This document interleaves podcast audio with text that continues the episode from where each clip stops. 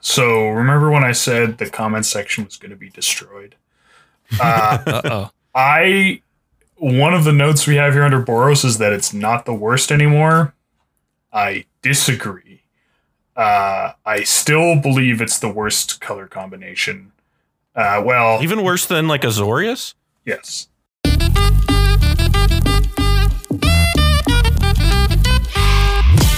And welcome everybody to another episode of the Mind Sculptors podcast. I am your host, Callahan.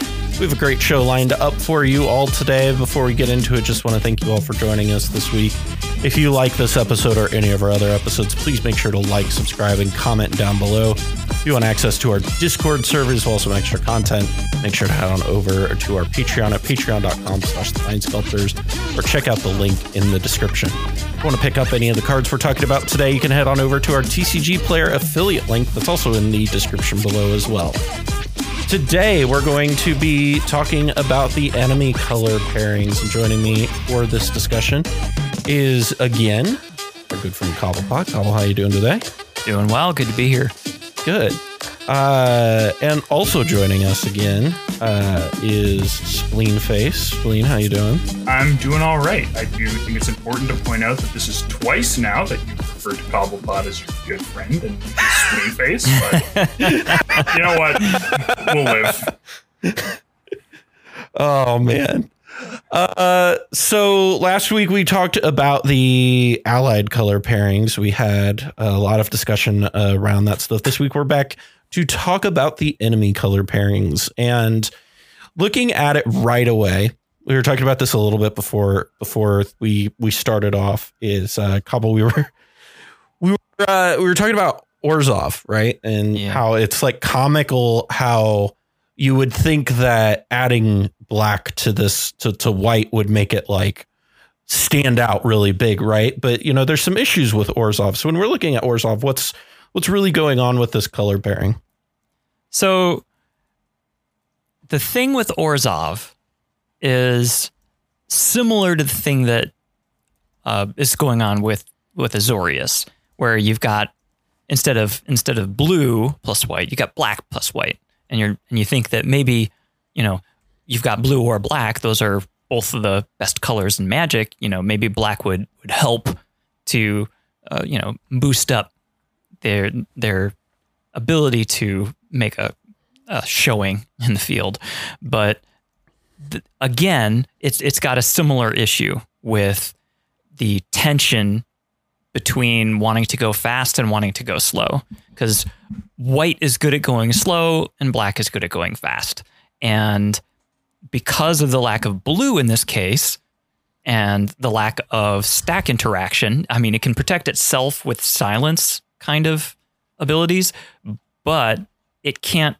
disrupt other people at you know especially not um uh Thassa's Oracle consult. So it's it's one of those things where it really, if it wants to be able to win, it's it's not going to be able to race the fastest decks. So instead, it it needs to bear down and do the thing that it's good at, which is stacks generally, because it the white side of it has you know the rule of laws and the rest in pieces and Drannith magistrates and the mind sensors and the op agents. Um, and the uh, another thing that complicates it is that Orzhov as a pair in you know WotC's view is that it's like the life drain pair where you know you've got all of the blood artist effects and and things that are just incremental. Whenever you gain a life everybody else loses a life. And that's kind of the the the personality that Orzhov has.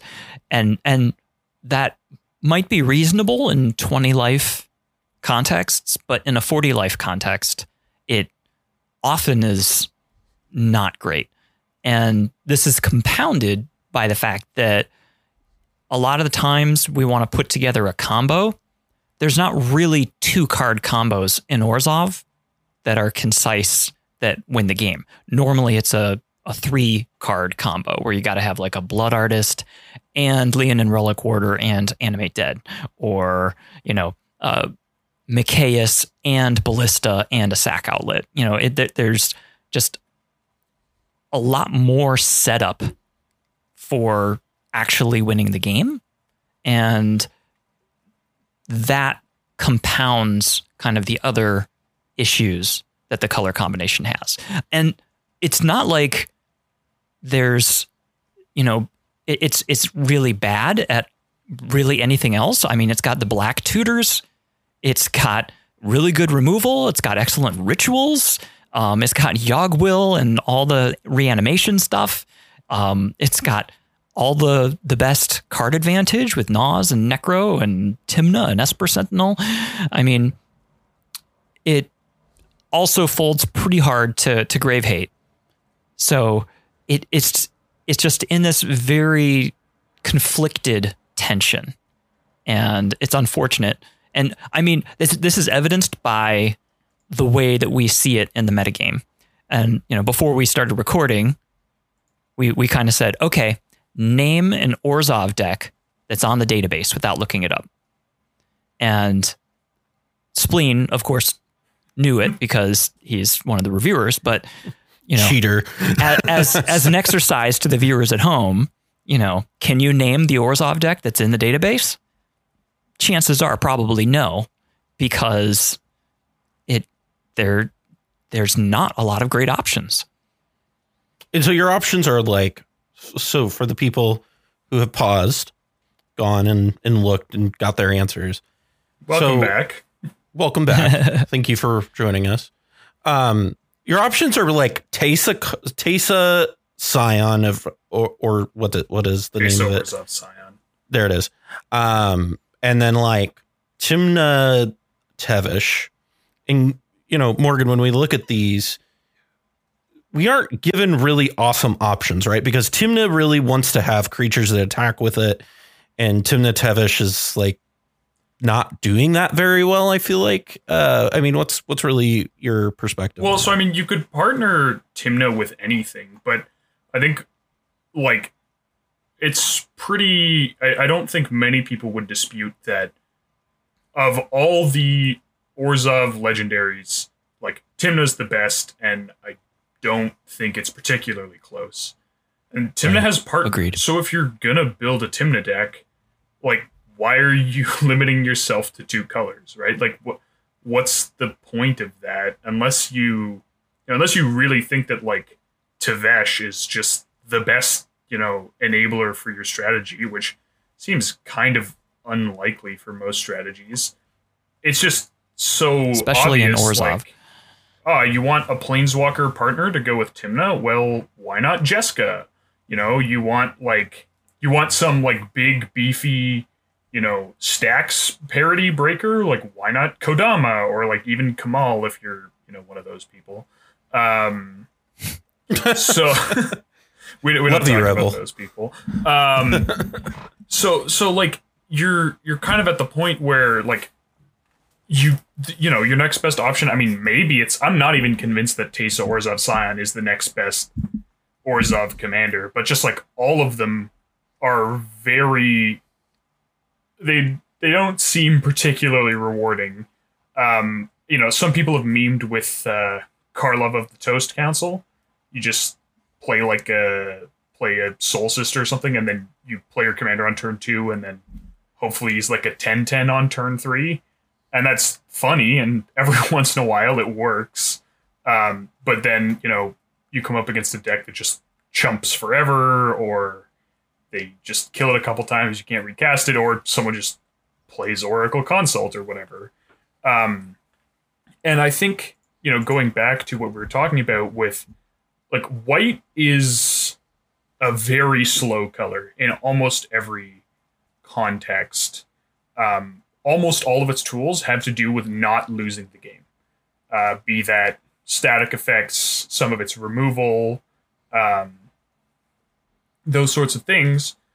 Uh, even sil- I mean, obviously silences are used to protect your wins. Same with Ranger Captain, but like they are also like Ranger Captain in particular is a very rattlesnakey effect where if you don't have a combo that works through it, you can't even try and win while it's on the field. Um, and black is kind of a speed enabling color. Uh, and there's just not sort of the glue that holds those two together um, that you see when you get to any of the white black X3 color combinations. Like with green, you lean in you generally you're gonna lean into the stacks. I know there's the the bad farm decks, but you lean into the stacks, you then get the dork mana, you get the creature tutors for more consistent access to the hate bears you need. Um, in red, you sort of double up on the on the speed, so you lean into turbo Turbonaz generally. Blue just lets you have interaction. Um, and so you can play like a number of different strategies. You can play sort of a more hate berry one or a Turbonaz one, but the blue interaction helps you sort of bridge Right.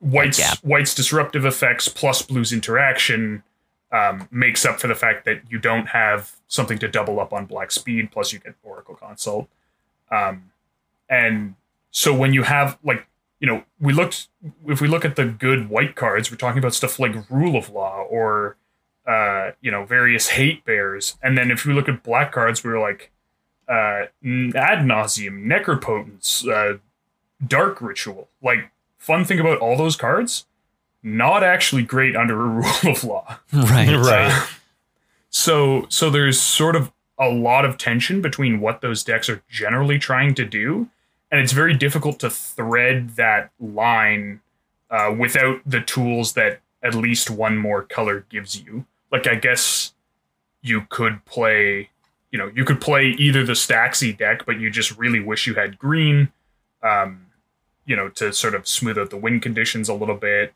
and let you break parity. You can lean into Null Rod and Collector Ouphe, uh, or you wish you had red to go fast with your Turbo Turbonaz deck. As I said, like it, it just you the the strong tools in each of the colors do not play nicely at all, and you're When you kind of lacking in the commander department. Other than Tymna, who is so free to just play more colors with that, like why bother? Right.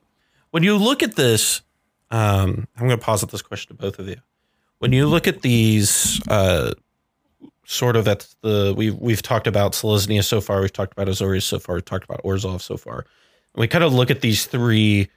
Uh, does Orzhov feel like it's the worst of those three that we've talked about so far, or do you feel like it? Which one do you feel would be the worst one of those? Uh, And I'll- I guess I'll start with Selesnya, Orzhov, and Uh, Zorius. Azorius. Because I think they all end up having very similar issues, right? Selesnya, not so much, but Azorius and Orzhov are very similar in the style, the the the, the, tension that exists between the two colors and the what they want to do.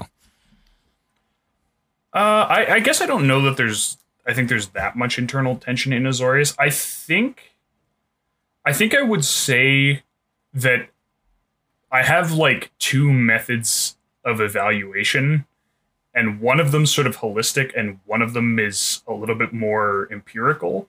And I think holistically, Azorius is not the worst of those three color combinations, but empirically it will be. And the reason I think that is because um, things that can go fast will get rewarded for that ability um, more than like so i get if you think about a two player game of magic and your deck has some performance spectrum right you could Mhm. have a deck that always performs at the exact same level or you could have a deck that sort of spikes and craters and spikes and craters and in a one versus one context almost any strategy will have a similar win rate against a wide mix up of strategies, right?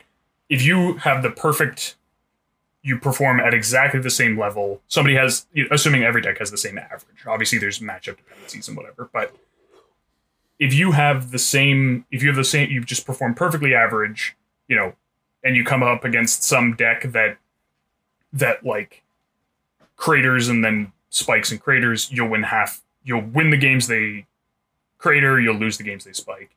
you know, you could do some like weird. You have like you perform at sixty percent of the time, and then you crater, and then you six, you know, and then that might beat a fifty percent deck, but against you know some other pattern, it'll they all kind of average out. But that's not true in a four player free for all because your deck needs to perform better than the best of the three decks you're playing against, which means you tend to get rewarded for decks that have incredible power spikes. Like a deck that one in 10 games presents a protected turn two win. Just like wins that game some ridiculous portion of the time, right? And so that's there, that's 10% of your win rate done and dusted.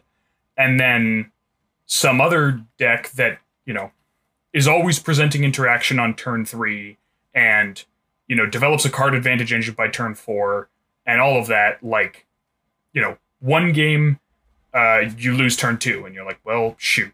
And then the next game, someone has their like crazy, you know, they just like stacks you out or whatever and you lose. And so decks that can spike their power and win super fast, like an Orzhov deck, like, oh, look, I just opened, my hand was like, you know, land dark ritual necro, and then I drew 30 cards and did something stupid on turn two. Um, Meathook Massacre. Right, like and like that. Tombstone Stairwell. Right, so that sort of deck will get rewarded. Um, I think disproportionately to how they would in a more level or uh, consistent context because there's so much variance in Mm-hmm. in CEH. So Azorius, which is very consistent, um, it's will just you know if you have a very consistent deck every game, s- someone's going to be performing above average and they're going to win, not you. Mm-hmm. Even even if your actual average is like theoretically a little bit higher. Right. Oh, that makes sense. Cobble. I I mean I think Right. that that's well said. I I don't know if I come to the same conclusion. Um, I I think that part of the equation is also the pool of commanders that are available. Mm-hmm. So you've got the the cards that are in that color spectrum, but you also need to have somebody who's at the helm that can be a consistent, uh, you know, bringer of advantage to whatever deck it is that you're going to build. And even though Tymna, I mean, we we've kind of bridged this already, where Tymna is the undisputed best Orzhov commander, but because it has partner, there's almost no incentive not to expand beyond the, Right. that color range. So the choice to stay in Orzhov generally means that you're either not using Tymna or you're using Timna with, you know, Tevesh or something like that. And I think that accounts for its underrepresentation in the metagame. And I, f- I, I agree that Orzhov will be more spiky just because it has access to things like Adnos and Necro and will have random moments when it's able to have very fast out of nowhere wins. Mm-hmm. Um, but I mean, even in that case, I mean, the the win cons for Orzhov are not great, and, and admittedly, the the win cons in Azorius are also not. I'd great. say they're better than the win cons in Azorius. Honestly. Right. Um, but Azorius's ability to interact early and stop others from winning out from under them is much, much more consistent than Orzhov's ability to do so.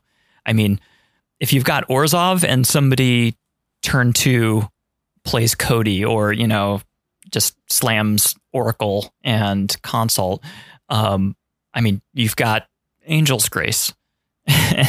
and that's kind of it. Whereas You could monetize Azorius- them if you really wanted to. for the people running Mana Tithe, sure. but, you know, Azorius, they actually have a, a, decent likelihood of being able to interact with that and, um, and be able to make it to that longer game. So it's, I don't, I don't think it's cut and dry. And I don't think it's an absolute in one direction or the other. Well, mm-hmm. so I think this is where, this is where my, you're sort of describing my empirical view on Azorius and I, or sorry, my holistic view on Azorius, and then the issue is that, um, the games where you counter an Adnaz on turn three, you need to have a sufficiently high conversion rate on those for it to be worth it for you to not just take the chances that you die and cast your own Adnaz, right? Like countering, if you counter the Adnaz 100% of the time, and then go on to win 20% of those games versus you just roll the dice and 25% of the time you naz first and you win and then the rest of the time you just die like 25% is more than 20% and i think the issue is is the empirical issue is that azorius's consistent disruption can't be converted into wins from advantaged positions consistently enough to actually make it outperform uh to make it outperform Orzhov. We should probably open it up to the comments. Yeah. Let us know. Orzhov or Azorius? Which Tell me is why worse? I'm an idiot for playing Azorius. the problem is the comment section are going to be destroyed by my takes later on in the episode. So, oh boy, there we go. This conversation's uh, going to get so. buried. So when we look at the the the next piece here, um, this is one that uh, you should probably know pretty well, Morgan. um, is uh, Golgari. So when we look at Golgari, I think the deck that I immediately think of is Varolz Hulk. Right, uh, I feel like that's probably or Meren is also. I guess. Oh yeah, I guess Gitrog is a is a black green. I'm I'm trying to avoid talking about Gitrog after the last time it came up on our show. Let's not get into that. Um, I, I think certainly historically Gitrog has been the most played yeah. Golgari commander. Um, it's not. It's it's in a bit of a rough spot. It's in a much better spot now that Hullbreacher's banned, uh, because that card that card looks like it was designed by someone who played Notion Thief and still lost a frog and got mad salty about it. And they were like, okay, here's what we're going to do. First, you're not going to draw the cards because then they can't try and deck you out at instant speed. Second, it's going to have two toughness, which makes it a lot harder to remove. Third, it's going to be three mana, so it's easier to cast. like, um, so but that's salty. it was a spite design. Like I, it's actually. I mean, I guess if it had three toughness, then you couldn't kill it with a cabal pit. That's like the only concession they made to that. like to not just actually killing Gitrog outright. Um, I think that uh, as like, I think commander centric strategies and like so Gitrog was always a deck that tried to win second or usually a deck that tried to win second. And what that meant was like somebody else would try and cast an Adnaz like you'd cast Gitrog and just pass. And someone would cast Adnaz it get countered there'd be a flurry of interaction uh, and then you'd untap and then you'd just have it have it and usually having it looked like presenting some very difficult to counter things like if the threatening card you're casting is a wild mongrel, like guess what? There's actually not a lot of things that people are playing that deal with that, right? Like it can't be dispelled, can't be guardianshiped or swatted. Uh, generally, it doesn't die. Like the removal has to hit whichever piece comes down first, which is often the Gitrog monster, which is a tall ask, right? Like trying to abrupt decay the discard outlet often doesn't work. They can just go off over top. Um, so it was very well positioned at doing that and abusing people who were greedy and tried to win, and then you just win immediately after. I think that as decks have gotten faster, the conversion rate on those super early wins has gone up. Uh, they tend to happen. The super fast player also tends to be trying to win on turn two, not turn three now. Um, and I think that that's made Frog just a little bit worse. It also hasn't gotten some of the new the new tools that make Adnaz decks a lot better, namely Dockside and Breach. Not things Gitrog can play. Um, You don't say. the printing uh, it doesn't do particularly well against opposition agent. It's a deck that really likes to tutor. It doesn't do Also doesn't do well against Dauthi. doesn't do well against Dauthi. Um, like yes, you can play those cards, but they do more against you than they do for you. Um, and and so like I think it's just a deck that's been falling and falling. Um, Varolz Hulk is still a decently fast deck, but it's much less. Like it used to be that it was like ever so slightly slower than the fastest decks. Like maybe Food Chain was a little bit faster, or uh, I don't know, like like Grenzo might have been a little bit faster, things like that. Um, Mhm. But you had much more resilient wins because you were like doing Hulk nonsense.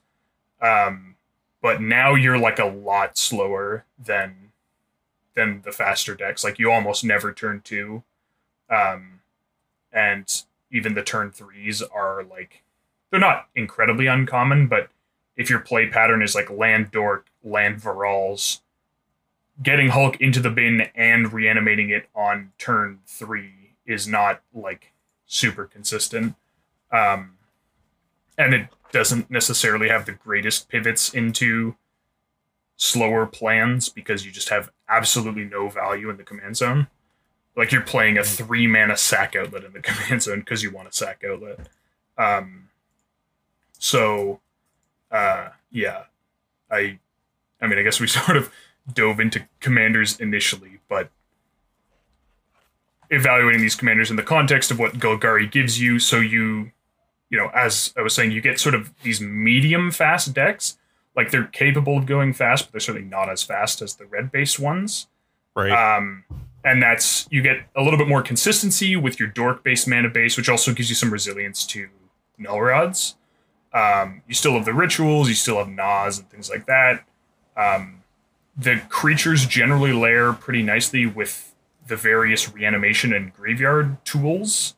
Um, so a lot of the decks, other than Gitrog specifically, tended to be they have some sort of reanimation based combo.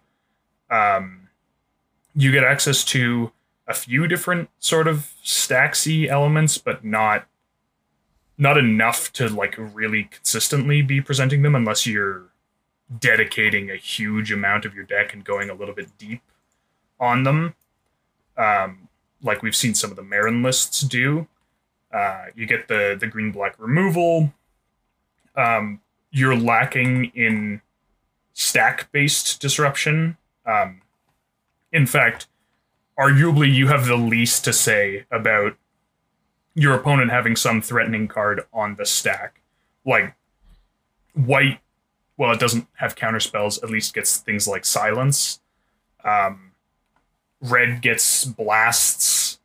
Uh, blue obviously gets Deflecting counter swat. spells. Blast Right. and swat, yeah. Uh, black and green get almost nothing. Pretty much all of their interaction is only for protecting themselves uh, with effects. I mean, like they also have like pretty solid removal though. yes, they do have fair. they do have removal, but but in terms of like an adnaz on the stack, Right. you're not only can you not stop it, you also like can't even get involved, right? Like a red deck can't stop it, but they can back up your dispel with a pyroblast or a swat. Um, a white deck can like silence you to buy the table a turn. A, a Golgari deck can do nothing more or less. Um, in the world where there was no Thassa's Oracle and the best options were Labman or Lab Jace, Golgari was able to interact with that win con. yes, But Golgari has nothing at all that it can do against Oracle consultation, pretty much. which is a bad place to be. I mean, there's like ban some Oracle. absolutely terrible instant speed black targeted draw spells. Uh, but if you're gonna play a three mana draw two card, so you can deck your opponents with their Oracle trigger on the stack. Uh, I mean, Not a good place to be in. enjoy. Um, so I think I think Golgari, I, I would say Golgari is probably one of the worst positioned color combinations right now. Even if I think it's actually a decent, like holistically in the two color combinations, I think it's actually one of the stronger ones. But I think the things that it does, there is like not a not a lot of room in the meta for them right now. Um, Right. The window where you try and win, you know, after someone's been disrupted, or like a little bit slower than the fastest decks with a little bit more resiliency, like that window is is very very narrow. Um, and you do still struggle. Like you, you can win through rule of law, but the decks generally like struggle to assemble and set up their wins to win through rule of law through a rule of law. Um, sorry, that was kind of a weird way of phrasing it, but um, so so I think that it's a it's a color combination that certainly could come back into the sun with some meta shifts, but I think right now is is suffering. it's interesting, Cobble, when we talk about it because I, I know that we we've talked about before that um, on the show that and even today that like Gitrog is not as well positioned as it used to be, but I know there is a growing number of people who are starting to uh, play more grave hate. Does that really make the position for really all Golgari? Because I I mean, really, where it comes down to it is all Golgari decks win through the graveyard to some extent. Is that like inaccurate to say? Um. Okay, I- I would- excuse I would say they have Witherbloom combo. I apologize. I mean, there is Witherbloom combo, but um, the the Shadow Bag apparatus, which doesn't really get any play, um, is able to win through rule of law. Uh, because Well, I, I specifically like rest in peace. The like uh, are right, those rest in peace is what I meant to say. I'm sorry. Yeah.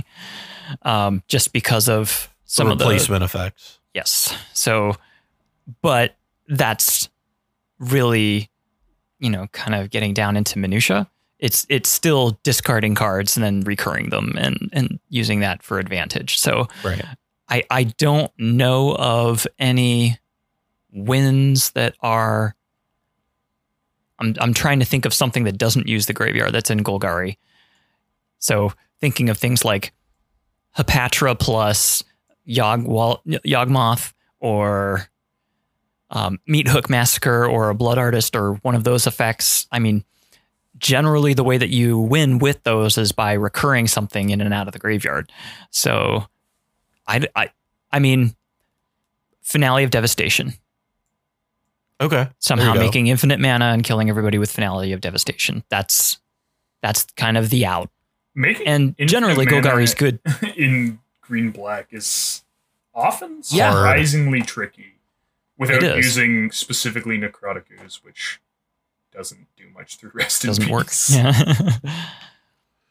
So, it, needless to say, like, uh, where do we kind of feel Golgari falls overall? Um, like, is it is it something that right now we're trying to like? If you were, you know, picking decks that you're trying to play right now, is it something that you're probably trying to avoid, or what, what do you think, Morgan?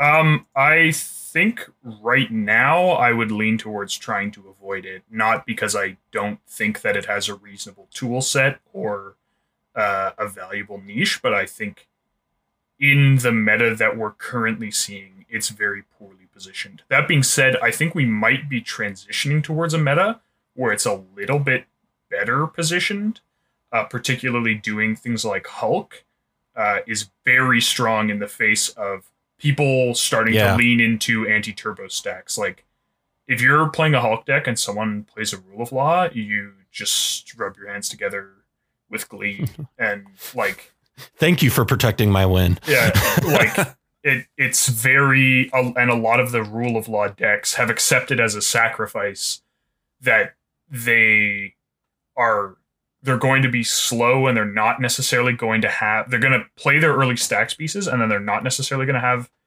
a lot of you know like stack based or or more reactive disruption effects Mhm. um, and so if you can find a line through the stacks that's being presented against you um, it becomes very very easy for your deck to win right.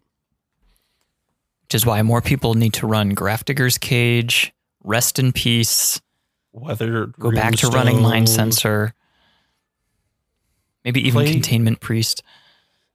Containment Priest is an interesting card. I I don't know. Sorry, That- I shouldn't have started this on Sorry. Golgari. It's it's its own it's its own thing, but uh no, that's interesting.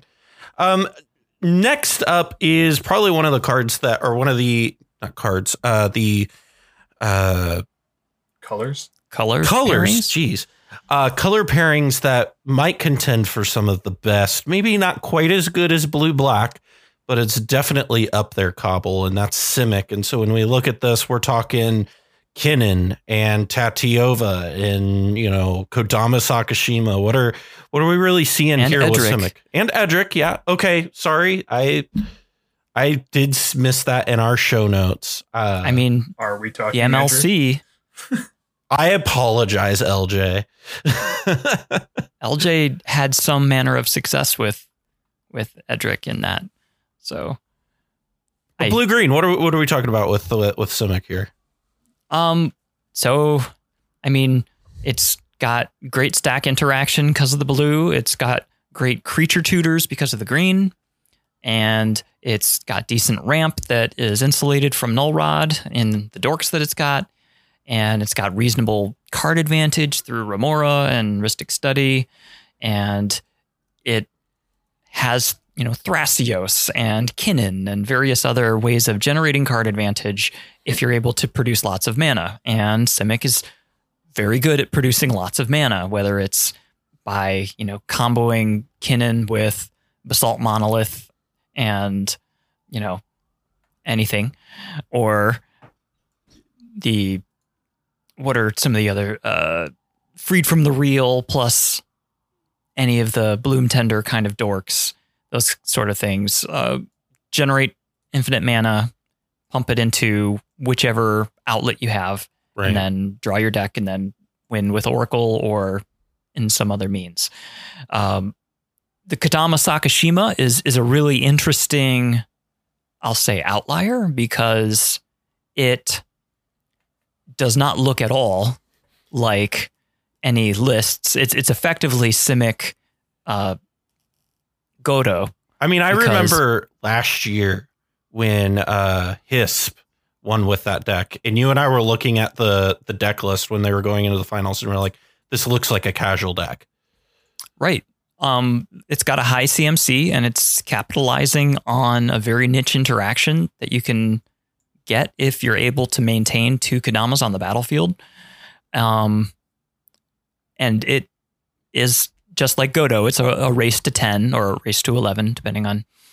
And if you get there, then you just kind of win if people don't know how to interact with it. And it's a really interesting take. And it reveals some level of flexibility and diversity inside what you can do with Simic besides just go infinite with mana and pump it into Thrasios or Kinnan. So uh, I, I think that there is some amount of exploration that people can do. I mean, uh, is, is very similar, where instead of trying to go real fast, it's playing more of a land based game. And, you know, if you can kill people with Cloudstone Curio and Sunscorched Desert, then, you know, you're doing something right. Because that's difficult to interact with unless someone has removal. Right. And uh, as far as weaknesses, I would say that, I mean, it's it's got it has great creature tutoring, but for the cases where your combo requires an enchantment, which you know is is common for things like Freed from the Real or you know uh, artifacts. I mean, you've got you've got uh, some artifact uh, in transmute artifact and Whir of Invention and that kind of thing, but it's not super deep. So if you're trying to grab something that isn't a creature, you don't have a lot of depth and you don't have a lot of consistency. So the lack of the black tutors is felt really strongly. When you see that, like in Kinnan, right, when they're trying to assemble the the mirror lines, Right. It's so there, there's there's a balance. It's it's able to go f- reasonably fast, and it's able to not only defend itself, but it's able to interact with the table. But assembling the combos is somewhat slower because it can't either tutor for it or do a Nas to just draw half of their deck and then put together their combo. right? So beyond that, all, most of its draw is is actually draw rather than so Adnaz and Necro are are not draw effects. So Right. they don't care about Narset or Notion Thief or those types of things. So Narset and Notion Thief, people who are running Turbo Nas, they don't really care about them for the most part because that just generally hoses Mystic Remora and Rhystic Study. But for the case of Simic, I mean, that really puts a damper on what they're trying to do because a lot of their card advantage is actually draw. Right. So, um, and a lot of their removal is is bounce removal. So, if you can't remove a threat and then immediately win, a lot you don't have a lot of uh, staying power against people just kind of replaying stuff unless you happen to have a very full grip and lots of counter spells. Right. So, Morgan, you have lots of experience playing up against uh, Kinnan, as we we play against Pongo fairly frequently. So, when you look at Simic, and we kind of try to look at where it falls uh, within all the colored pairings, where do you kind of think it sits in that hierarchy? Um, I think that this is another one that's somewhat poorly positioned right now, but has decently strong tools available. Um, I think w- what's currently holding it back a lot is the inability to support the hate it gets in its colors, um, which is basically read you most Simic decks can't play Collector Ouphe. Um, Right. Edric is something of an exception there. Um, but looking at the others, Kinnan is an artifact combo deck. Uh, and then things like Sakadama and Tatyova um, are five mana, um, and you have to cast them. So uh, playing Collector Ouphe Artifacts. is is uh, a, I mean five mana, Kodama is six followed by four. Um, to get them down early, you don't want to be hating out artifacts generally. Um, I I mean I also think we left the best Simic commander off this list, uh, in the form of Thrasios, Triton Hero, um, partnered with whoever, um, and uh, again, typically you're going to be wanting to do things like scepter stuff, which like Bloom Tender Free from the Real is obviously it sort of fits nicer in your colors, except for the fact that the way you find It has an enchantment. freed from the real is you Drift of Phantasm. drift of phantasms for it exactly.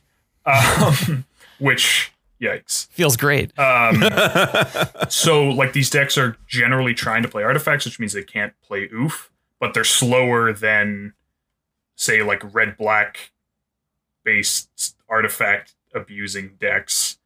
Um, and so that creates kind of a struggle for them where uh, where it can be difficult for them to execute on their strategies and plans um, under the hate that stops the faster decks and uh, so then they have to stunt their development to try and control those faster decks um, by you know holding up interaction on early turns, which is not necessarily ideal. And if somebody else plays, if somebody else plays like a null rod, countering it is like often just suicidal if there's a Turbonaut deck at the table. Uh, like spending your interaction to stop the Turbonaut player from being disrupted is a great way to lose. Um, so then you're like, well, I guess I have to let this resolve, but then your your play through it isn't great. Um, and so I think that uh, that like you have to fall back on one for one interaction, which we've discussed to death why that's not an optimal strategy in a four player free for all environment. The dorks do provide some amount of insulation from the null rod effects in general. They as as stated before, if your commander's five mana or more, you're going to need to supplement your dorks with additional stuff if you want to reliably be able to get them out early. But having a null rod in play is less disruptive to Simic than it is to a Turbo Nas deck.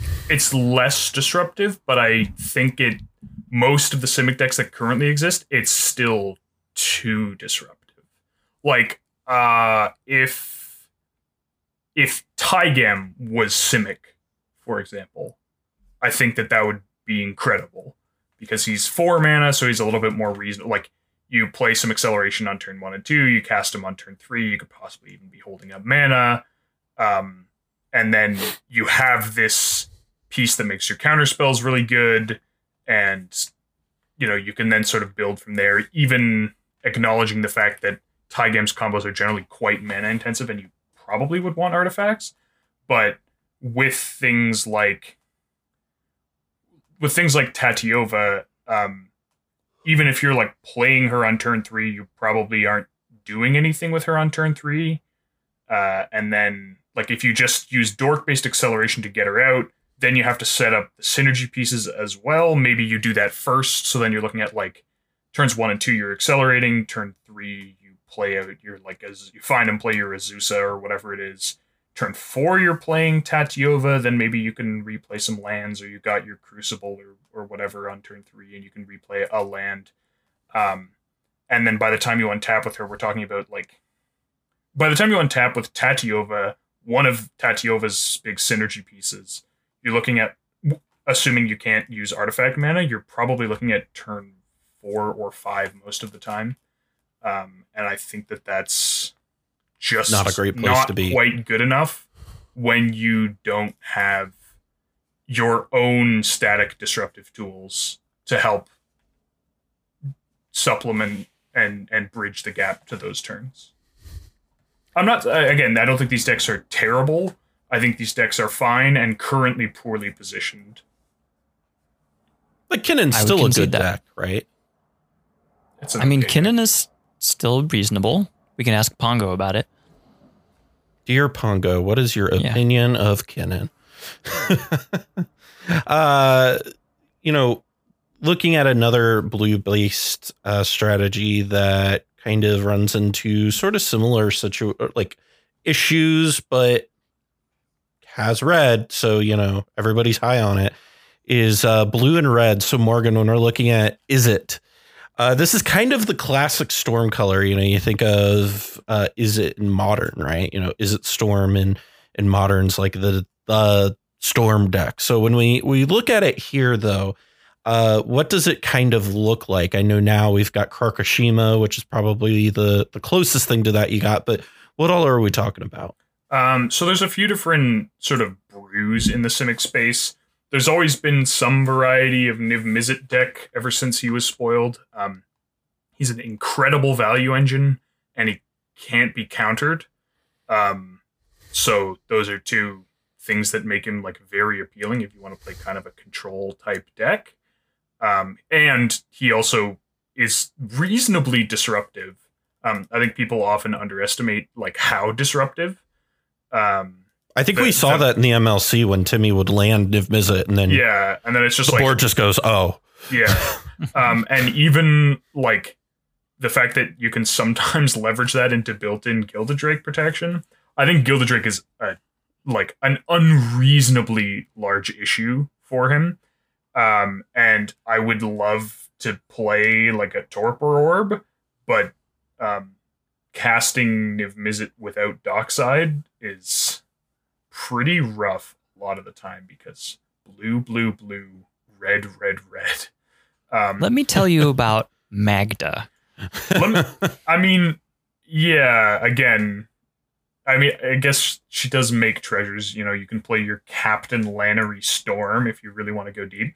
Actually, I think Stormkiln Artist is also uh, a big thing in those like in those types of decks. Um, especially something like Niv where you're just playing like a billion uh, instants and sorceries.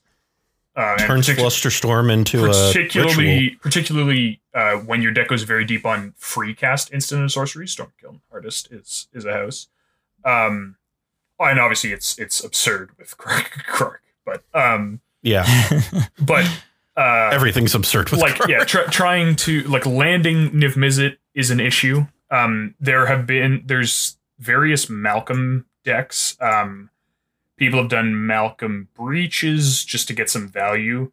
Uh there's Malcolm Kediss where um you have this incredible mana engine because uh, you get three treasures if you have Kediss out and you swing with Malcolm. Um and then you just polymorph into the Glint-Horn combo. But um, while that combo does work through rule of law, Izzet decks don't play well through rule of law as a general rule, and it doesn't work. You don't say. It's like it's really rough to play a creatureless deck that dies to curse totem. Like that's just so sad. And that combo, the Glint-Horn Malcolm combo, dies to any sort of draw hate, Notion Thief, Chains of Mephistopheles, or whatever Spirit of the Labyrinth. It dies to creature ability hate and artifact hate. Um, and I think that that's just a little bit rough. Um, Remember when we were talking about uh, blue black and we're like, what's all the stuff that hates on Thoracle? This is like the opposite problem. Yeah. Um, and then um, in Izzet you're lacking tutors for things that aren't instants and sorceries and creatures with specific caveats. Um, you have like goblin tutors and recruiters and wizard cycling and stuff like that, but like you don't have get whatever creature I want type tutors. Um, which means and and even the instant and sorcery tutors, you often don't have a huge number of them. Um, like so there's you know spell seek mystical tutor gamble then you got your spell seeker merchant scroll solve the equation and then you're getting pretty deep if you're going any deeper than that you can try and make intuition stuff work it's a little bit rough and Izzet when you don't have a card like sabine's reclamation Mhm. and you don't you just generally don't have fantastic access to cards out of your graveyard. Um, some Izzet decks have tried to do past and flame stuff. It's very mana intensive.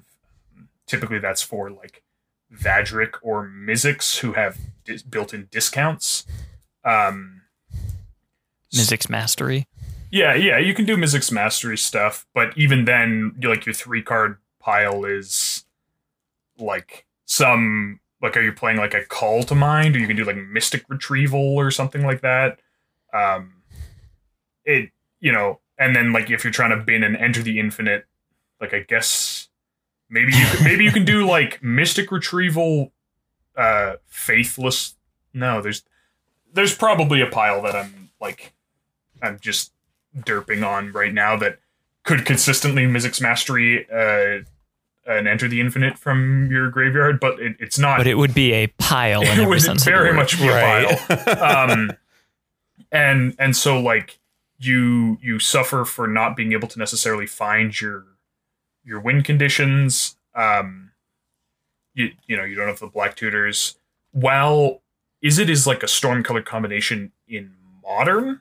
Uh, when you look at legacy, storm decks typically play black, and that's because the old rituals, the truly busted rituals, were black, um, and you don't necessarily get those Uh, well, you don't get those in in Izzet.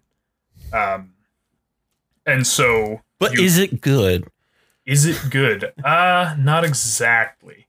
Um, so yeah, you like you have your breach combos, but the only tutor that really enables it is gamble. I mean, I guess you can do fervent mastery.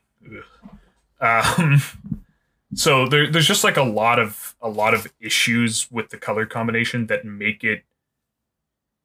Everything's just like a little bit more awkward than you want, and uh, to top it all off, for whatever reason, um, a lot of the commanders don't curve nicely.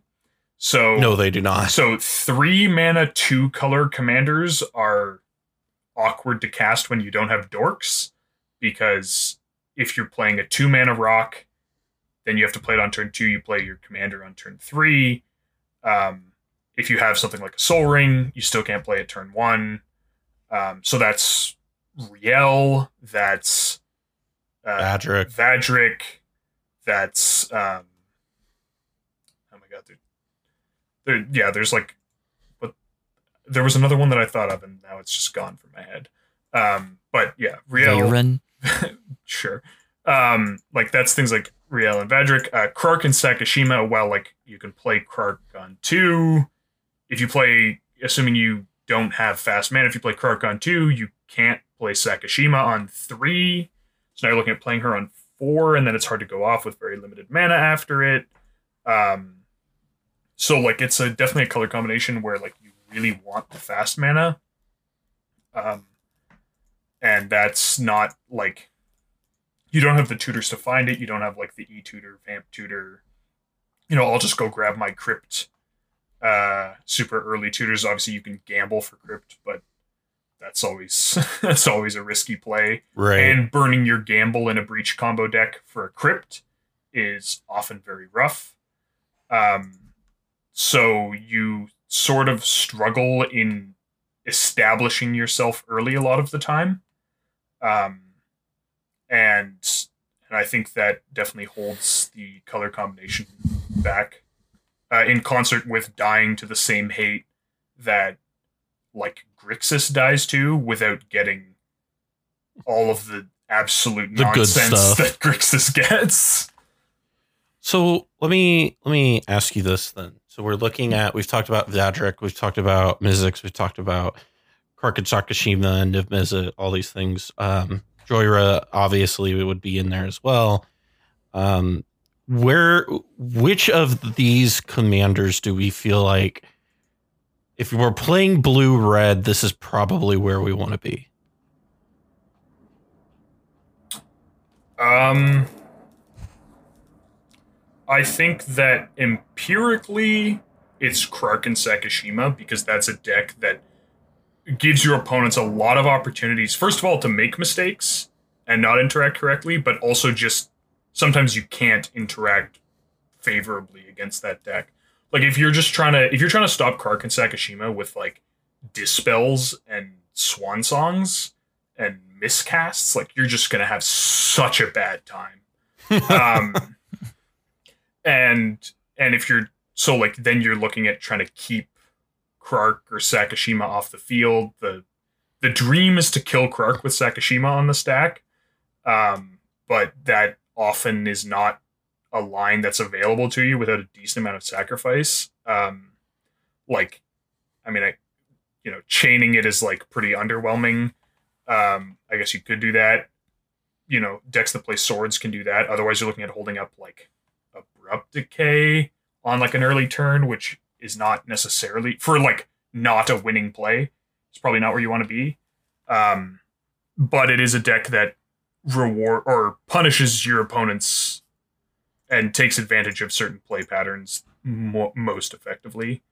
I think that hmm, I don't know which of the ones I think is uh, it might be Vadrik. I've um Lyndon Noobzor has played Rielle for a while. He was actually considering taking it to tier one con.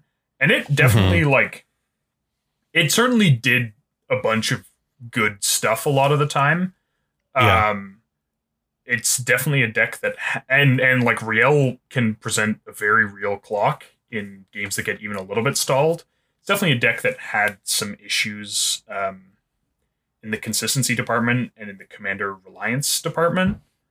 Uh, that one wasn't bad. Um, I tested or like goldfishing Vadrik has been very interesting. I'm not sure where I rate it compared to Mizzix. Um, I think it's a little bit less wild than Mizzix. Um, I, I've had I'm I've not gotten sure to play if that's against it a good couple thing. times. Um, The it, it it seems like it gets to play like a few better cards yeah, than like not a whole lot better cards, but like a handful of like you're not playing Firemind's Research, right? Like Haze of Rage. I mean, yeah, fire Firemind's Insight is or Firemind's Yeah, it's- for, Foresight. Firemind's Foresight. Foresight, that's right. um, is I mean, like, I would certainly say that having quote unquote one card combos that are instants or sorceries is a feature of Mizzix, not a bug. Even if those cards on their own don't look great, um, both Invert Invent and Firemind's Foresight are like some of the things that make Mizzix actually a good deck because then you are like that one mystical tutor merchant scroll solve Mhm. the equation away from just winning the game uh, once you get like the that sort of setup enabled and Vadrik generally needs like two or three cards to win the game um, the fact that he is an immediate discounter that doesn't need to be enabled and costs three not four is big um, so I don't exactly it's like they certainly have advantages and disadvantages over each other um, I here I'll I'll settle it for you. The best uh is it commander is Kraum. I mean, We've talked about Tymna in Thrasios. yeah, Kraum is not Tymna. It's really, really not. Um, for like a lot of reasons. I definitely agree with you. like a lot of reasons. Um, But I, I would still say it's probably one of the best blue red commanders. mm, I would disagree. I I, th- I don't think. I like Tymna solo is not like enticing to play because you don't have to play her solo, but like is playable, and I think Kraum solo is not. Um, Okay. and I think That's fair. I think one of the sort of indicators of that is that we've seen a lot of three color Tymna decks and not nearly the same variety color Kraum decks. Like people have done Kraum Thrasios. Um, obviously, Tevesh Kraum was done, but like Grixis could literally play without a commander and be fine. Um, whereas like we've seen we've seen three we've seen all of the possible three colored Tymna decks having typically multiple different partner considerations in each of the three color combinations and strategy diversity and where like we've seen the Abzan Farm and Stacks deck. We've seen the Esper Turbo Turbonaz stacks, sort of tempo mid range stuff with both Sakashima and uh and um, Malcolm in red typically we're only seeing turbo decks, but we're seeing them with Rograkh and Jeska. Um, and we just don't see that same sort of three color Mhm. pairing with Kraum. Does Kraum have a plus white um, deck that's been established? Um, Mm, someone there was, I'm pretty sure there was a Jeskai Kraum deck that at least was submitted to the database. I don't think I'd ever. I've seen sent Kraum. Bruse before. You can do Kraum Bruse um, and just slap people. You can also do Kraum Ishai and just have two slappers rather than one double striking slapper. Um, I think both of those sort of suffer from wanting to. Like, I. Landing Kraum is like not a plan the way that landing Tymna is, uh, because the card draw is just so much more or so much less consistent. I was going to say more Right. consistent, but um, like I've certainly seen. I, I've, I'll you know what, I'll I'll confess I've enjoyed the games where someone has gone like for some crazy dump my entire hand and slam Kraum. And then on like turn one, and then everyone's like, cool, I'm gonna play one spell and pass. Like I'm gonna play land dork, land Tymna. And then this person played a Kraum and it's like on turn one and it's turn three and they have like two cards in hand and like two or three mana because they used mana vault or whatever, jeweled lotus. And you're And just then like someone plays Rule of Law. or even if they don't, you're just like, how well did that work out for you? Like, uh, like, whereas you know, early Tymnas, first of all, they don't require nearly the same sacrifice, and second of all, even if they don't have as high a theoretical ceiling, they're going to draw you cards. Right. Tymna Tymna is more autonomous, whereas Kraum is more parasitic. Oh, for sure. Yeah, Um, it's interesting because I think there's a lot of people who, and I, I- okay, to push back on the Kraum thing a little bit here, just for the sake of conversation. Um, could you make the same argument on? I go, I, I expand resources to play a mana or to get a Rhystic Study out on turn one. I've done the thing, and turn three, nobody's paid or everybody has paid for this Study. Could you not make that same argument there? no, you Because it's some- because everyone paid one mana on it. You you cast a one sided sphere of resistance rather than a four. But in a in a format where everybody's wanting to go fast, right, and everybody's wanting to play multiple spells a turn, Right. is having a card out that people are respecting, where they're going, we're not going to play multiple spells a turn, well, I just I- actively I acting as a sort of of stacks piece. Um i think that it's very different to so yes to an extent there is some you could say that kraum is the the lightest possible stacks piece but in terms like there are lots of decks that are Mhm. totally happy to just uh play their one spell for turn on turns like two and three and just we're gonna take this game slow we're gonna be chill you know whatever Right. um and the one deck that's not happy about that like the turbo whatever deck feeds you one card a turn um Right. Whereas with Rhystic Study, generally that one the one deck that's like, okay, sure, they're gonna play Dork into Tymna or whatever, and I'm gonna or like they played the Dork, then the, the Rhystic Study came down, they're gonna play Thrasios followed by Tymna or whatever. They're gonna play a tutor followed by their three or four mana commander, you know. Extrapolate Right. this, whatever. I'm just using Tymna as like a an easy No, I, I get what you're saying. um the deck that's like i will lose this game i can't play that plan can often wind up feeding you two three four cards in a turn with a rhystic study um whereas they can literally it's impossible for them to feed you more than one card in a turn with a kraum like that's just not how kraum works Mhm. um and Unless there's a counter war. well, one person can only feed you one card a turn. Obviously, multiple people Right. could theoretically feed you cards in a turn. Um, I also think that Rhystic Study, when it draws the most cards, is Counter Wars. Um, because often what people will do, like sort of the the greedy but respectful line with Rhystic Study, is that you pay for all the spells you cast on your turn, and you hold up interaction that you can't pay for hoping that you don't have to use it. Um, like that's often that's like often a heuristic that all apply through heuristic study.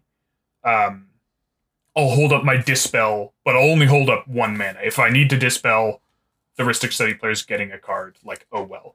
Um, and I think that you know with Kraum, in order to draw cards, you need them to have like multiple pieces of interaction that they're spending all on one turn. Um, and like basically every situation that Kraum is in the early game that Kraum's drawing you cards, Rhystic Study would have drawn you more cards, requiring Mhm. less of an investment to get onto the field. Right. And I think in the situations where it doesn't draw you cards, it's still way more disruptive than than Right. uh, than Kraum. So I, I would agree with that. I, I, I, I, I, I do want to point out, I do agree with you on this. I just want to push back a little bit. Sure. You know? Sure. Um, Esper Sentinel is a better rate. Yeah. It's I think it's a materially different card. It's a card that's Right. I've seen it be a very effective tax piece a lot of the time, more so Right. than a card draw engine. Um, but I have seen it be a pretty impressive card draw engine too. Uh, well, moving on here to the last little bit, and I think we're going to have some opinions here on this. Uh, we were talking about this before the the show, and uh, Boros has uh, really looked a lot. regardless of opinions about Boros, right? We can all kind of agree that Boros now is much more compelling than it was two years ago, and that is, you know, for a variety of reasons. But when we look at this Cobblepott and we look at Boros, you know, we've we've seen Winota have this string of success recently. It's kind of the hot new stacks deck that people are playing. What what what is going on with Boros? What are the strengths? What are the weaknesses? And ultimately, what do we think about it? Well, I think part of the metamorphosis that's happened for Boros over the past two years is the improvement of red and things like Jeska's Will, things like deflecting SWAT and so on, and Dockside Extortionist. Those are all things that kind of raise all boats. So anything with red in its identity is going to be benefiting from those cards Mm-hmm. um, Boros was starting from a much lower point than all of the other red X combinations. So the fact that it has become a present uh, entity within the metagame is, I, I think, it had to come further than the other color combinations had to. But then again, it, it was coming from practically nothing. And I I think the stronger force involved in this is is really the the commanders that got printed. So uh, Winota, of course, and Koll to to some degree, because um, I think Sick has demonstrated that that has some amount of legs and consistency. But really, I don't think that the the success of Boros would be happening without the printing of Winota. Even though Red has improved Boros, the reason why Boros is a thing is because of Winota. With any other commander, um, it, it just would not be seeing the same amount of success. And that's because of the fact that it's both a card advantage engine and a uh, resource engine because it's eff- effectively drawing you cards and allowing you to play them without casting them and breaking parity with its own rule of law effects and with its own uh, blood moon effects and, and so on. So it winds up uh, being able to play a very uh, stacks oriented proactive game while completely breaking parity with that because of the commander whereas other other paradigms where people are trying to to play rule of law or to play uh, artifact hate or you know uh, any other symmetric kind of uh, hate piece, they have to work to be able to break parity with that symmetric hate. And Winota in the command zone is the parity breaker Right. And the card advantage engine and the resource engine. So it's kind of the best thing that Boros could have ever gotten. And if it was in another com- another color combination, it would be even more insane. I think the fact that it's in Boros and it's so powerful, I mean, if if Winota was black white or blue white, I mean, that would be a very different, a very different. Thanks for playing Lavinia. We'll talk to you later. but um, all of that said, I mean, R- Boros generally has very little going for it because it has almost no stack interaction, you know, short of the deflecting SWAT and silence effects. It, you know, generally because its game plan is going to be very proactive and permanent oriented, it's going to fold to Cyclonic Rift and generally will take longer to recoup post wipe than most other lists because most other lists are lower to the ground. Um, the tutor support is not great. You've got Gamble and you've got Enlightened Tutor and kind of it.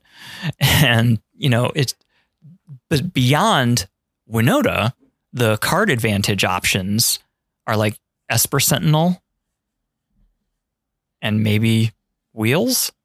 I mean, it, it, there's just not not very much depth at all, and that was why Boros was always so far behind all of the other color color combinations. Mm-hmm. Um, which I mean, really is a testament to how powerful and broken Winota actually is to be able to uh, remediate all of those shortcomings and be able to lead to a deck that is able to compete at the highest echelons. So when we're we're, we're talking about this deck, um, and we're talking about this deck has seen some amount of success recently and is kind of becoming popular spleen when we look at this card and we we look at where it is and we look at what the Winota deck is doing, you know, moving forward, where where do you think this deck is going to be going to be landing? Because I, I, think you said this earlier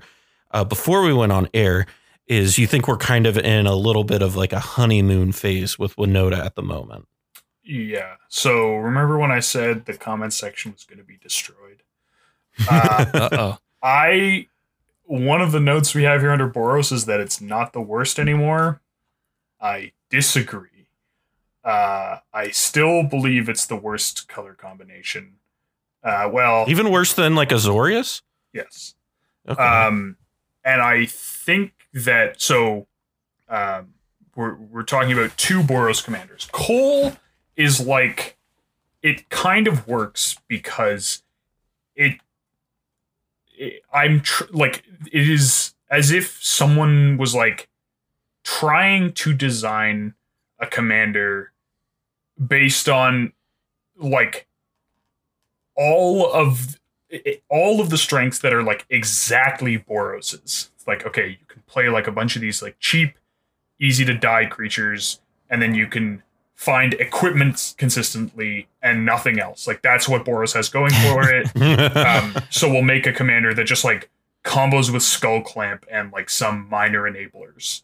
Um, and so it can do some surprising things. But I think even uh, Sick Robot, who spent a lot of time with the deck, would say that the, like it has very material weaknesses like uh, Lavinia.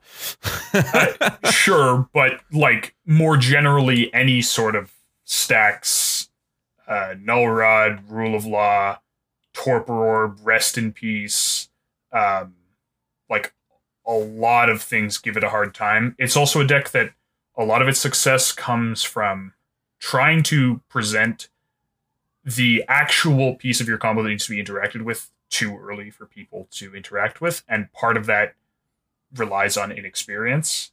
Mm-hmm. Um, like when you just tutor and cast the skull clamp on like turn two, and you're like you don't even have Koll in play, and they're like, "Well, you're not comboing.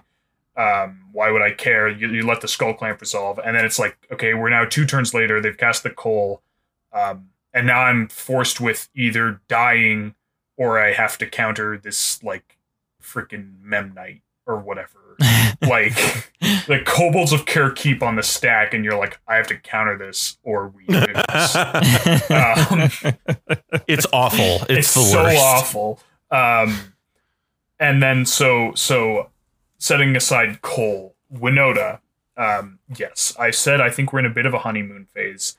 I don't know how many of our listeners will remember uh, when Blood Pod sort of first hit the scene. It was before the dominance of Hulk, and people were still very much in like a Nas focused uh, mindset. Uh, this was a, the time of like, at the time it was PST, Paradox Scepter Thrasios.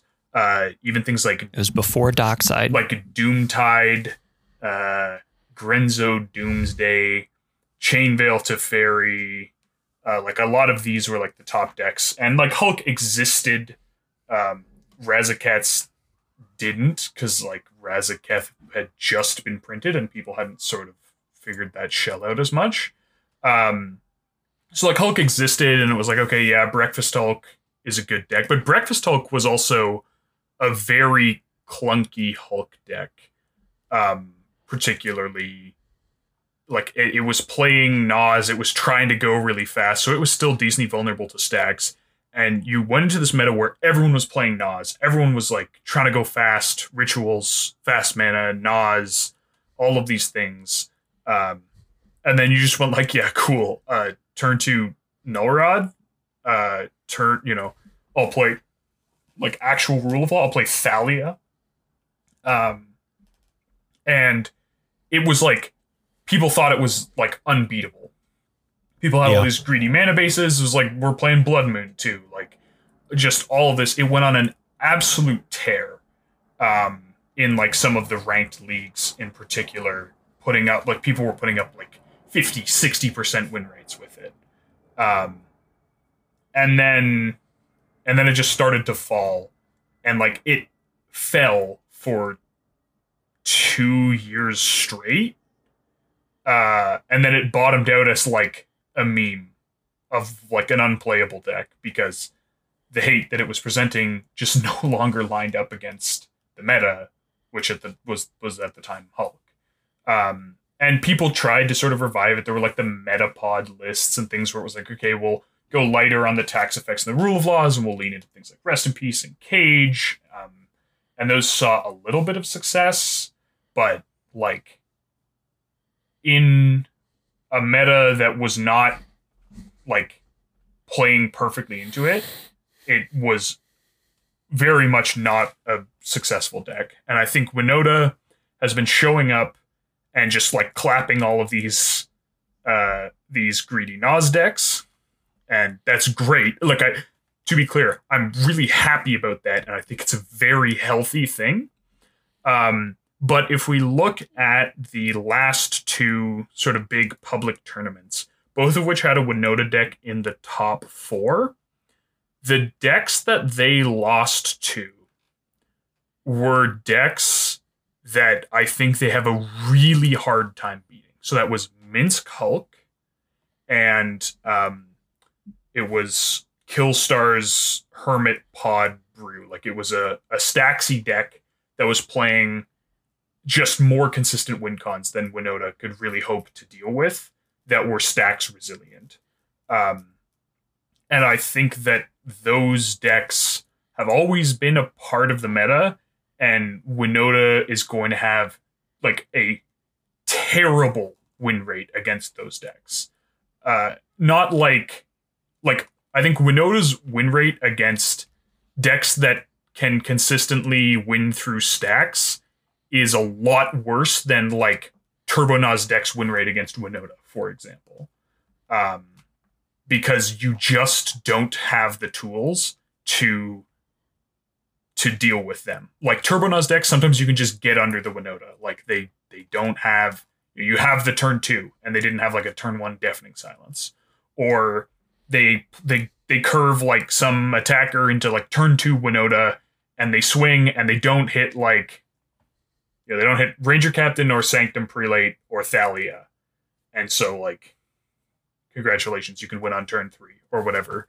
And like things like pod decks or like like Yisan has always been held up as like a a deck that just absolutely like that was the joke. The joke with Blood Pod was that you just handed games to the Najeela or Yisan player, like back when Yisan also saw a lot of play. Um, and I think that that is going to be true of Winota, um, and it will stumble when we see those decks, and those decks are viable enough that there'll be enough of them. Um, my own tournament experience is playing against Winota, I've like seen it die in a huge number of pods to some deck that could combo through its stacks. It was Hullen, it was Hermit Pod, it was like Hulk decks, it was like any number, you know, some like reanimator type decks. Um, and I don't think it, uh, and I think the because Boros is such a limited color combination, I just don't think that there are tools in Boros to really deal with that. Like you can't play stuff that effectively hates on these decks. You can't play Grafdigger's Cage. You can't play Containment Priest. Um, Right. conceivably, you can play Rest in Peace, which I guess deals with like some of the stuff, um, but you can't access it consistently. Um, then you're looking at going real deep, like maybe Sanctifier en-Vec, but I'm not even sure that like Mince Cult just ignores it because you're not playing. Like you, you can pile through it pretty easily. Um, like maybe some of those other decks struggle a little bit more, though. Like pod lines, I think work through Sanctifier en-Vec because your Kiki never hits the bin. It's only white cards that go to the bin and blue cards. Um, right. so like what what are your tools to stop that you know you, they've played is it bygone bishop or um no not bygone bishop uh it's a flyer you can sack it to exile a graveyard forget what it's called but um you know like that's one shot grave hate um like I, I think that they're the tools Winota is not in a position to be teched against the decks that beat Winota um, the way that decks in higher colors can be teched to deal with a different meta. And I think that that Right. will become increasingly clear over the next few months, particularly if 10% of all of these tournaments are going to be Winota players. I think that's well said. It's interesting because I know Ian kind of says that Winota does best against other stack stacks. Uh, so I think that Winota does best against other like it's remorseful cleric was the, the card I was thinking of. Um, Winota does well against other quote unquote win con lists or non win con focused stacks decks. hmm Um, like in a stacked out game, Winota does well, including against other decks that are ostensibly trying to play a stacked out game.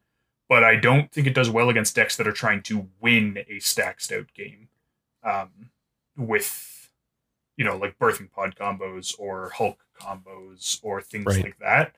Um, you can certainly beat down like um I don't know, like the the Tymna Kamal deck. Like you can put so much hurt on them before they can stick the Kamal that like then they can't really attack because you'll just kill the, kill them on the crackback or whatever. Um, you know, you can try and find Drannith or or things like that.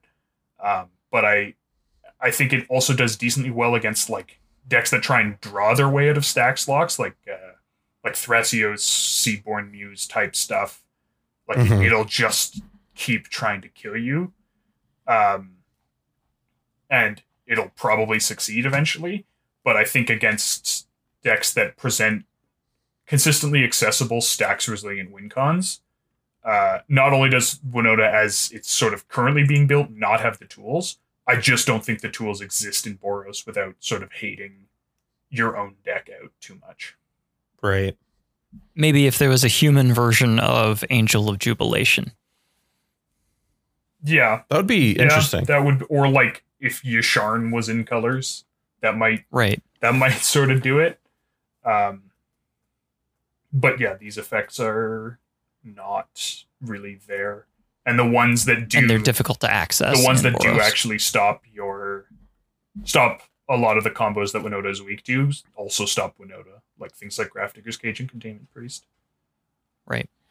So we've we've talked about all these these color pairings. We've kind of gone through all 10 of them here. And I, I think it goes without saying that Dimir we, we all kind of agree, is like the best two color combo that's out there. But if we were to take Dimir out of it, uh, Thassa's Oracle, Demonic Consultation, those cards, we're not talking about those here. Blue, black, notwithstanding. Which ones, Cobble, and this to both of you, uh, and the reasoning behind it, which two color combo pairing do you like the most right now?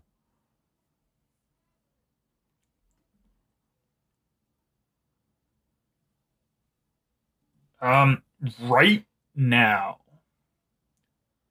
I think I'd have to say Rakdos Mhm. because I think right now, if you're going, ba- basically, I think that um, very proactive decks suffer less from having a limited tool set, which is not shocking, right? Like Right. it, a deck like a Thrasios Tymna, I don't know, Razakeths, for example, like every card in that deck, there's a situation where like you want to find it. And when you play these like five or six turn games, you often have the option of like, I'm going to tutor for something that isn't a win con. So I want to have a wide array of powerful tools available to me. Whereas if you're just tutoring ad nauseam every time, it like kind of doesn't matter that the rest of the things that your demonic tutor can find suck. Um, because you're just tutoring adnos every time. And so I think that you can get rewarded for that play pattern. I think that Simic should be, in terms of the tools available and the depth, I think that Simic should probably be the best sort of holistically. I think it suffers a bit in the commander department. Uh, also, just because people don't want to play Thrasios in Simic because just play more colors. Like, why wouldn't you? Right. Um, so yeah, those are sort of my that's my my holistic and empirical picks. What What do you think, Cobble? I mean, for me, it does come down to either Simic or Rakdos, and it's it's it's close. Uh, Rakdos is the fastest of the two color combinations, so it's gonna have uh, the most instances of those spikes where it just gets under everybody and is able to win before anybody else has cocked their guns. Right. Um, and Simic has the most deterministic game plans as long as they aren't forced to use Drift of Phantasms to find a win con. Um, and the ability to interact with the table. So um, I, I think Rakdos, if it doesn't hit one of those spikes, it has no hope of if it doesn't outrace the table, it has kind of like no hope of out interacting the table. Right. And it has no ability to generally come back if it misses that window of opportunity. Whereas Simic can interact early and has a much better long game. Now, which one of those translates to a better combination? Something that's going to have more chances of winning early uh, versus something that has more chances of not losing early. Um, it's it's close for me. So um, I'm going to say Simic just to say something different from Spleen. It's Azorius. Don't worry about it. Um, Yeah. Oj- Ojutai is actually not just the best Azorius commander; it's actually the best two color just commander. just the best two color commander. Actually, it's yeah, just absolutely. let's just it's just. Well, I mean, think about it. If the if it's the best two color commanders, and typically the best commanders in the format are two color, right? Like Thrasios and Tymna, that just means it's the best commander.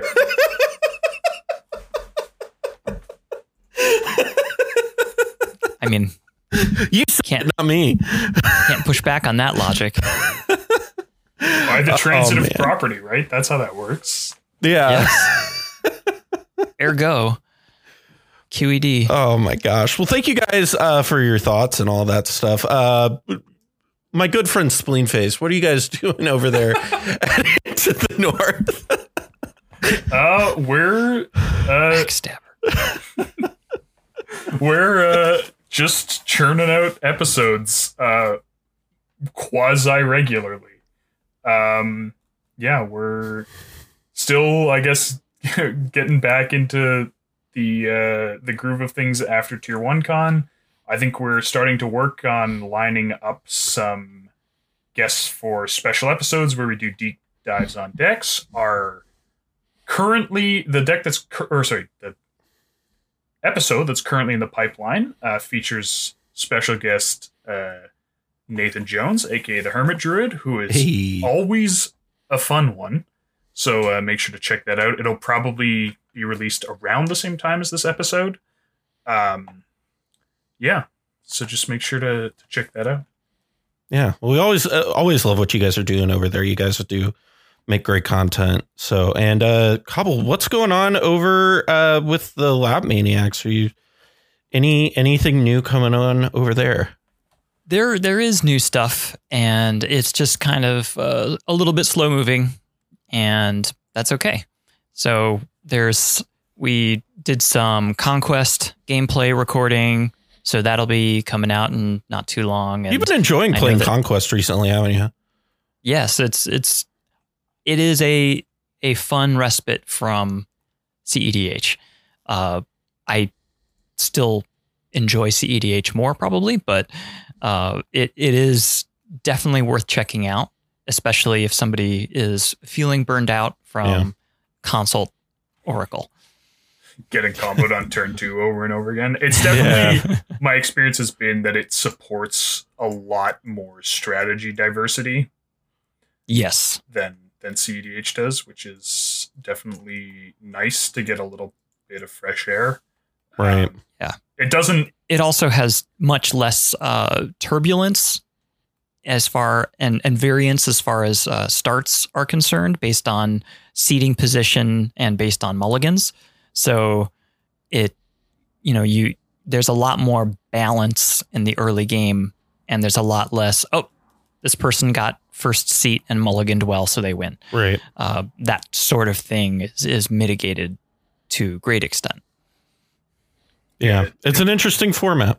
yeah. It doesn't scratch all the same itches of like the the crazy, super powerful, like wild plays that you get uh, in CDH, Right. but it's like it's Hullbreacher's legal. You can't you can't do a turn one uh, peer into the abyss as easily uh, like Pongo did. yeah. Oh boy, that was a game. Um, yeah, I it's kind of like if CDH is like vintage, it's kind of like modern, I would say, where like yeah. it's just a little bit more level, or like maybe it's more like the modern of like 2015 and before. I know modern's gotten a little Modern's wild right now. modern's been a little wild for the last couple of years, but like you know the modern the modern where like we grew up on. yeah where where you know Jund and like just guy control and you know like even the decks that got banned like pod and twin Yeah. weren't like kill you on turn two decks they were I, I've said this before. I've said this before. You could unban Twin and Pod in Modern right now, and it would be perfectly fine. I, quite it's, possibly I uh, the stuff that's going on in Modern right now. This we're not a Modern podcast, but uh, the stuff that's going on in Modern right now, you could unban those two cards safely. I, I guarantee you, of all the things that we've said in this entire podcast, that little thing there from me is probably at the very end will probably get the most hate. Just me saying, no, you could you could unban Pod and Twin, it'd be fine. I'm Uh. no no no I'm fully expecting to get swarmed by all the Winota fans and the worst part is the worst part is they all get a free reinforcement from the top six cards of their deck when they when they come in and mess up the comment section so Unless there's a Grafdigger's Cage. exactly So the lesson here is play play Grafdigger's Cage, play Weathered Runestone, get get some get some hate for the Winota decks out there. Well, thank you all for joining us. That about wraps things up for today. Just a quick reminder that you can follow us on Twitter at Sculpty Boys, B O I S, or you can find a direct link in our link tree in the description below as well. Want to also give an extra shout out to all of our patrons who help keep the lights on. If you too would like to become a patron, you can head on over to patreon.com forward slash the mind sculptors or check out the link in the description. Thank you again for joining us, and from all of us here at the Mind Sculptors, I'm Callahan, and we'll see you next time. I'm in line with the stars, I'm in sync with the earth. Ten toes deep, flower child from the turf. I never switch sides, like even when I die, I'm a ride for the squad, let ties in the hearse. I've been on a vibe, kinda hard to describe. I'm in between, I'm good and it's fine, but I'm tired of the grind. Then I come alive in the night to realize I'm in the middle the time of my life. I'm never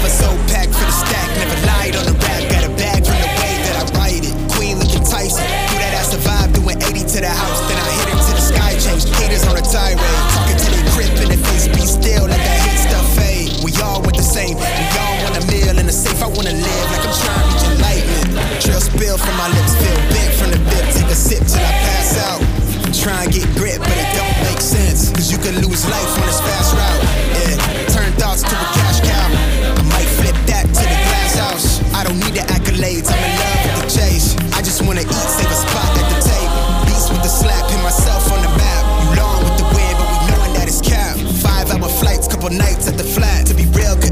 making moves while I'm at. I'm still on the grind, limit time when I chat. Burning down sage, keep the demons away. When I write it, give a piece of myself to the page. I don't do it for the praise, love. That's just how I'm made. truth in the glass in the mirror. Yeah. Do it at me, old man, trying to pass in the fear. You're the first one to talk, but the last one to hear. Eyes blurry, but I couldn't see the ass.